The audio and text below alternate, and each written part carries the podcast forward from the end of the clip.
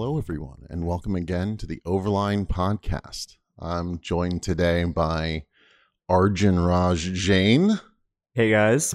and uh, none other than Mr. Patrick McConlogue. Hello. Uh, we're thrilled. I think I speak for everyone. We're thrilled to be here today to discuss some hot topics from around the news and some updates on the Overline protocol. We'll also be taking some questions at the end. The community seemed to really love that part of the podcast, so we're going to do it again uh, and see and see if see if that has the same effect. Uh, what I'd like to do today is start off by talking about some news that's been in the headlines uh, concerning uh, some blockchain related topics that maybe don't seem like blockchain related topics. Um, obviously, Afghanistan is in the news. Um, there's a lot of other podcasts that are handling uh, what's happening, why it's happening, what to do. Um, but I think it's imp- important to sort of take note of some of the things that were happening there that maybe don't get as much attention. Um, for example, on Sunday, while everything was relatively calm uh, in Afghanistan, banks began to limit cash withdrawals. Uh, and that continued and is continued up until today. Uh, ATMs beginning to run out of cash. This seems like a topic that we've heard before in places like Greece, Haiti, uh, Venezuela. Uh, it, it, becomes actually quite an issue when someone else is in control of how liquid and how mobile your funds are. Um, Arjun, now, now, yeah. think about that for a second. Like, truly think about that. You're listening to this live stream or podcast. Someone is preventing cash from actually going into your wallet. So, movable money that isn't tracked by a bank account or isn't controlled by a federated authority is restricting your ability.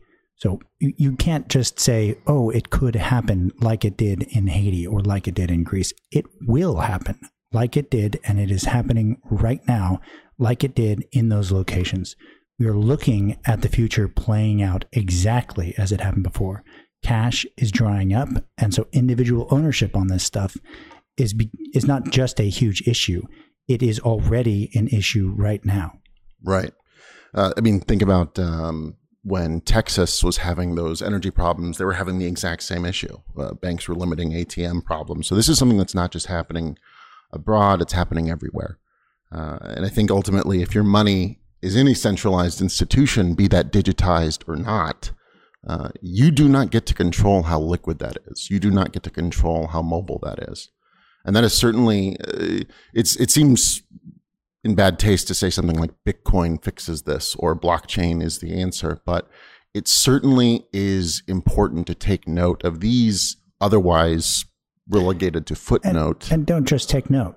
Yeah. If you had one good thing that you know you're going to do today, take this link, pass it to somebody else, and tell them to listen to the first 45 seconds. You know, give them a timestamp cash in the United States is changing.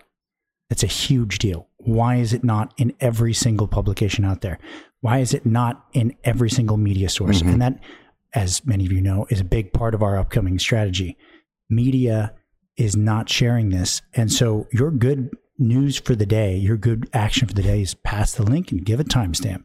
People need to know cash is going away. Completely agree.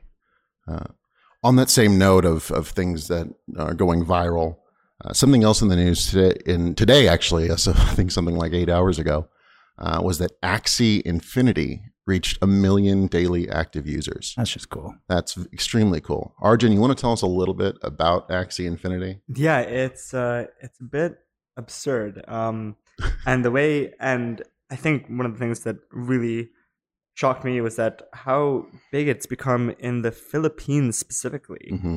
Uh, its uh, web traffic indicates that it's now the 18th largest site in the Philippines. That's huge. Uh, it's it's massive. Uh, I think the simplest way to explain it is Wait, basically why is that? Because the what it is is basically a Pokemon Go where you get paid to basically play it. And so the Filipino economy has been primarily remittance based for years. This has resulted in a lot of people who are stuck in the Philippines not being able to do anything. And this is a game that's basically provided them a means to use their efforts, use their real world, like being able to walk around and train these axes, and then be able to sell them off into a global marketplace. So, what that's been called, and they've been pioneering this name, uh, play to earn. So that that's actually the name of a great documentary on YouTube about the small town in the Philippines that something like 90% of the population plays this blockchain related game. It's really fascinating. But what's interesting is uh, in this play to earn model, uh, there's to to capsulize what exactly is happening is it's taking blockchain related activity and translating it into real world income that got me thinking a, a, lot about the things that we have coming down the pipeline, things like wireless mining.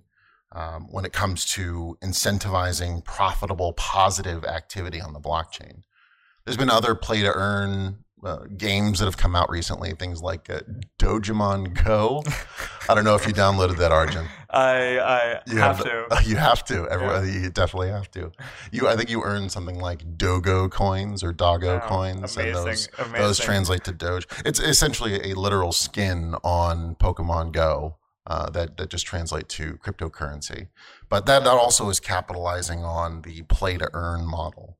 Uh, I think the final sort of angle on this that gets us to the wireless incentivized model is it's not just it's not just providing incentive to earn money based off of activity that relates to the blockchain. It's creating incentives for positive activity that creates a service for your community. Nice. Now let's zoom all the way out to what actually is cash what actually is a dollar bill yeah. other than your participation in the United States community. Mm-hmm. And that dollar bill is a productive representation of the value that you're providing.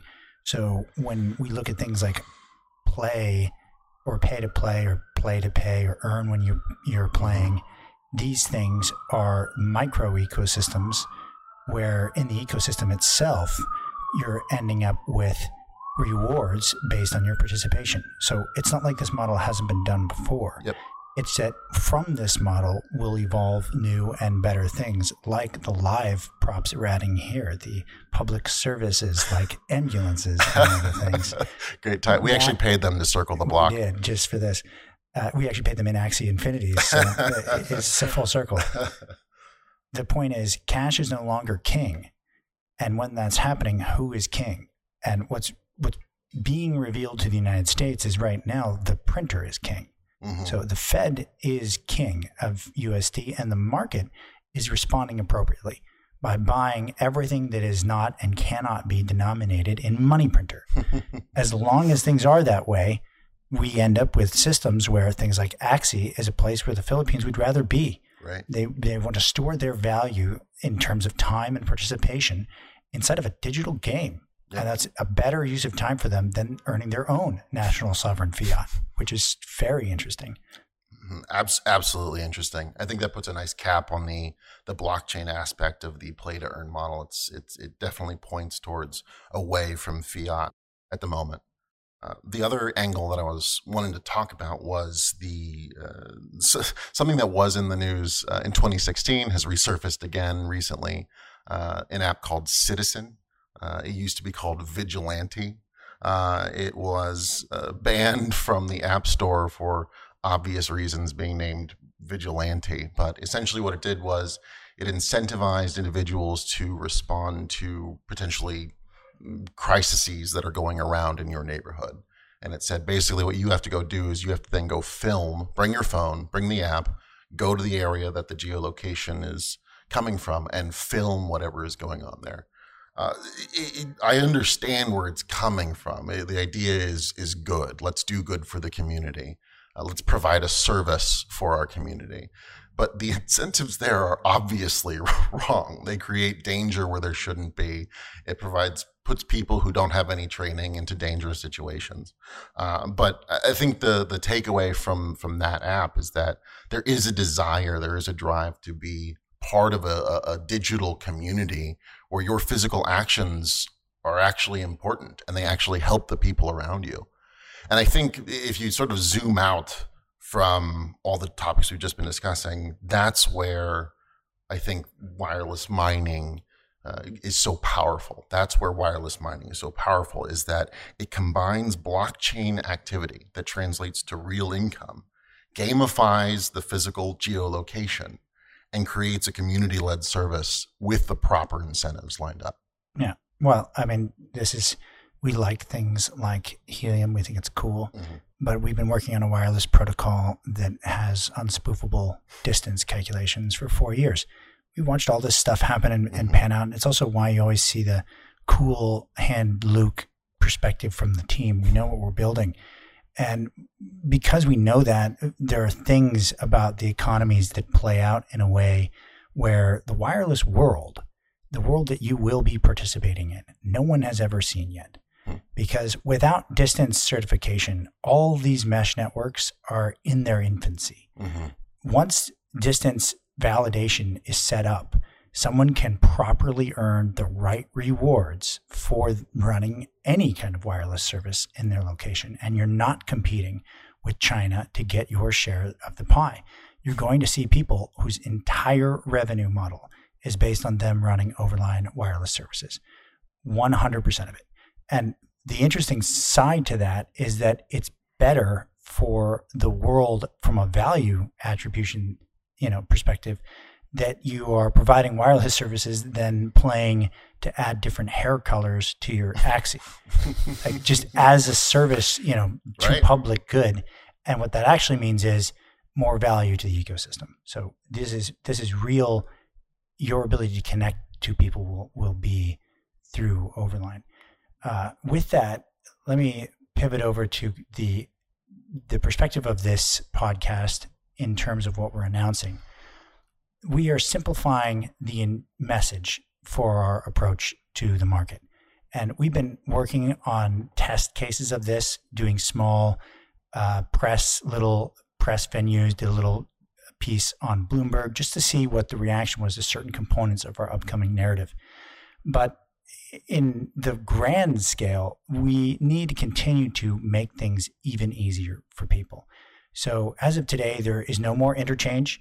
It's all just Overline. It'll just depend on how and where you download it. So you'll download Overline to your desktop and get this incredible, truly incredible experience with professional trading components, charts, and everything uh, running right from your computer. And you'll be able to download it to iOS and you'll be able to download it to Android, but it's very simple when sharing this. All you need to do is download Overline. Mm-hmm. But underneath that, and what we'll start with here is there's an incredible piece of technology powering this. Two unique elements. And what that means to you is we are different. We've, we've always known we're different. We don't try to fight it. You, you won't see on our page this giant, you know, don't buy this, buy that. We know we're, di- we're different. People just need to read, you know, a little bit and you'll see what we are. But as we make it more easy to see those differences, the easiest way is to simply come out with something that, that other things can't possibly do. Mm-hmm. So yesterday or a few days ago, we announced the upgrade to TimbleScript for messaging. So this blockchain has built-in messaging uh, across all uh, chains. What that means to you is, is a big deal, but we'll get into that the second big thing, and then Arjun, I'd love for you to cover this because this is what I reference is like, why do I I say, and I say this with with not only confidence but like accuracy. I think we have the best smart contract developer in the world on this call right now, and he'll he'll back out of it. But but the metric here is emblems themselves are the the least expensive, least fee demanding ERC20 token on earth and we don't broadcast this because it's a hard thing for the regular folks in the universe to get, but of all the tokens on the planet, you can't send one as cheaply as you can send an emblem. Arjun, do you want to tell us why? Yeah, so one, I appreciate that, but um, uh, that may not be exactly true. So I'll give an explain like I'm five on this. So in the simplest manner, whenever you submit a transaction on ETH, there are function arguments on it. So, for example, when you do a transfer, there's an address and there's an amount. Normal ERC20 transfers uh, have it such that the address is uh, 160 bits and uh, the transfer amount is 256. The innovation here was basically that we realized that because there are 300 million emblems and they go down to 10 to the eighth, that you actually only need 56 bits to represent them. So, what that basically allows us to do is save 200 bits per transfer. So, as opposed to having to send 416 for every transfer out there, we're down to 216. And because memory and storage and uh, having to process things all costs in the EVM by the nature of just being able to pass in less information to achieve the same thing, uh, we were just able to reduce the cost of each emblem transfer out there. Now, think about that for a second. He literally just said every emblem transfer out there is cheaper and that's something that we can we can show demonstratively in the code but you can also just test it yourself and you'll be shocked when you watch. Transfer any other token then transfer an emblem. Watch what happens. But more importantly why does that situation occur? Because we built this entire platform to be optimized to the extreme for bytes and the transfer of bits of the air. Mm. that is because when you reach for something big the consequences impact every part of the business. You reach big and everything changes because of it. So it's not like things will start to slowly go well for Overline. They will exponentially go well for Overline because we've been preparing for this stuff for years. Things like smaller transaction sizes, yes, the, there's a small benefit, and then, yep, every transfer is cheaper. But that's because long term, we need these things to be as small as possible so they can fly over the air. And that, when we look at it from a technology standpoint, is where Overline is coming at this whole space from the wireless perspective. Uh, the the next component of wireless is, of course, messaging, mm-hmm. and we won't get into that in detail. But what you need to know about what's changed is that TimbleScript now allows you to write messages and follow addresses programmatically just as if they were transactions. Now, that sounds a little confusing, but if you think about it in terms of Ethereum, imagine being able to subscribe to an Ethereum address and send messages to it as something like a follower. Mm-hmm. So, if one were building a social network that could not be turned off, that had to shoulder hundreds of millions of messages and 45 to 135 million accounts sending messages, then building out the messaging protocol is actually a really, really big deal. And it will fade into history as these last couple of days because it, you know, people need an app. They need to see all the GUI to it. But for the for the OGs here on this call, they uh, you're you're part of a time in the protocol when messaging launched. So it's there in the code. It's just not going to be part of the GUI until we finish adding it to the app ecosystem. The obvious implication there too, which is fascinating, is the concept of you were saying hundreds of millions of messages, uh, or, or, even just creating uh, something that would be similar to the exact same size as transactions on the network. Right now, all transactions on Overline are either transfer or purchase based, right? Trading, swapping.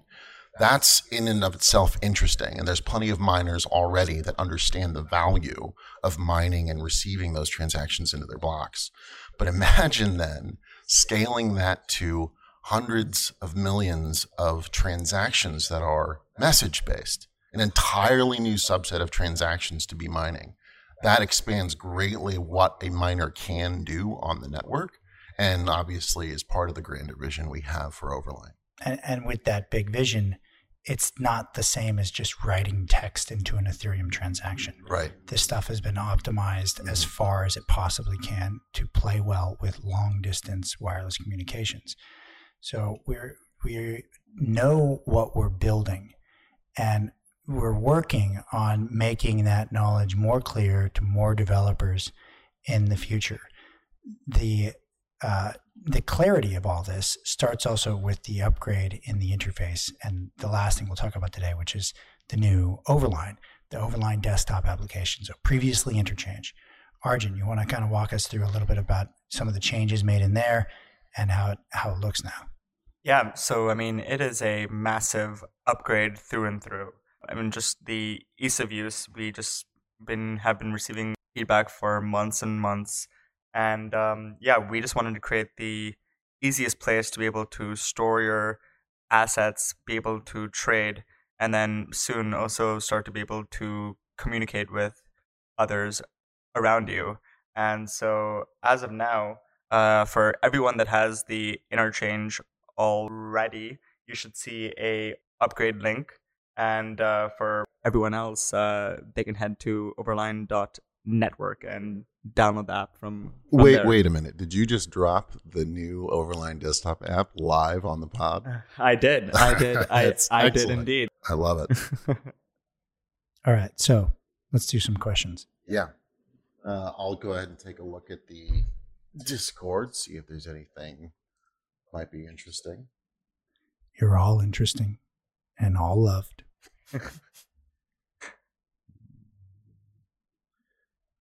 Great. We do we do have a question here.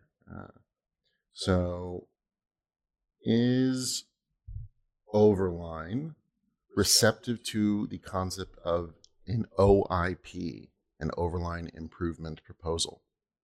So, essentially, is there is there any room for public contributions to the Overline protocol? I mean, yes. I, I would say that in and of itself is an OIP. Yeah. Mm. but the structure to doing OIPs is absolutely something we want. I mm-hmm. think we're at that. If you read the Instagram story, I, I gathered piece about what it's like to work at Overline when I read that story, the early days of Instagram, because we we are innovating at such a fast pace. Engineers coming in here, hires. We've doubled the size of the team in the last, I don't know, three months like the, things are moving very very very very fast and the code base people hit the ground running. Here's your computer here's your keyboard and they are burning out uh, software to build this vision as fast as they can. So things like oips are as the ecosystem matures far more relevant because there's a strict development cycle. Right now there's so many changes happening that it's just more efficient for core team members to be the ones who are writing most of the feature sets. That being said, there are very, uh, I would say, enterprising, but also truly brilliant early individuals who have built open source versions of this based on how they want things to work and, and what they want things to do in this software stack. So I'd say OIPs are great but the first thing to do is is mess around with the actual software as it is. Pull the Docker image. All the code is there, uh, and we are working now to clean that that code base up to make it more logical. But that in and of itself, you know, with rapid innovation, it's all kind of a give and take, and we're focused on delivering new features fast, uh, not necessarily ironing out, you know, the policy of code writing but that is definitely something in the next six months that I would expect to see is our OIP process coming in, as well as a voting process in general, because messaging itself is is just like trading. It's a way of expressing your preferences. So trades, votes, texts, it's all the same thing. Awesome. There were a couple questions around uh, business development, acquisitions. Uh, you guys already know the answer to those questions. Are no comment. I think it's pretty clear what we're doing. Uh, another question from Scarlath Mikhail uh, is when browser version? I think we we hinted at a lot of features that are coming out, uh, not only in the desktop application themselves, but things like browser version as well. Uh, JMB, notorious JMB, mentioned before that these updates are going to be coming out in a rolling basis. So you'll get a more clear timeline in terms of when things like these will be available. But very soon, uh, that's definitely on the roadmap. Yeah, and especially for the for the web one, one of the first things that we're gonna have in it, which we're just ironing out now, is just an easy swap interface. Mhm. So the abstraction of the order book and everything uh, won't be required for, for that. Um, Now, so that yeah. that being said, we we I believe continue to succeed or at least continue to work as hard as we do because we don't break our fundamental principles, which is to maintain decentralization. Mhm. exactly. So in this upcoming, you know, web interface, expect as open source and as decentralized as things are. Yes, when you centralize things, it's going to have an easier interface, but the consequences of that are Uniswap blocks assets. It's not a real decentralized Mhm. exchange. Mhm. It's not actually in control of everyone. It's in control of one. Our technology, Overline, should be as available as the air you breathe. Mhm. It is a right to have trade between people. It is a right to be able to connect with anyone that you want to, irregardless of where you were born or what citizenship allows you to send money or allows you to send text or allows you to read information or even allows you to have a voice. If you've been censored, that in and of itself is a violation of the right of the individual. it, it's going to be fascinating to see all of these technologies baked into an already robust feature set that's in the Overline app. It's it's truly amazing. Let's see if we have any more questions. Timing on leasing. Uh, that's definitely something that's coming down the pipeline as well. Yeah, yeah, we'll give more. Uh, I think let's wrap it up. Yeah, I think Yeah. uh, I think that's it for the questions from this week. Thanks so much again for tuning in. Thank you, Arjun and Patrick. Thank you. All right, we'll see you guys next time. That was the Overline podcast. Tune in to listen to us weekly or follow us on Twitter at Overline Network.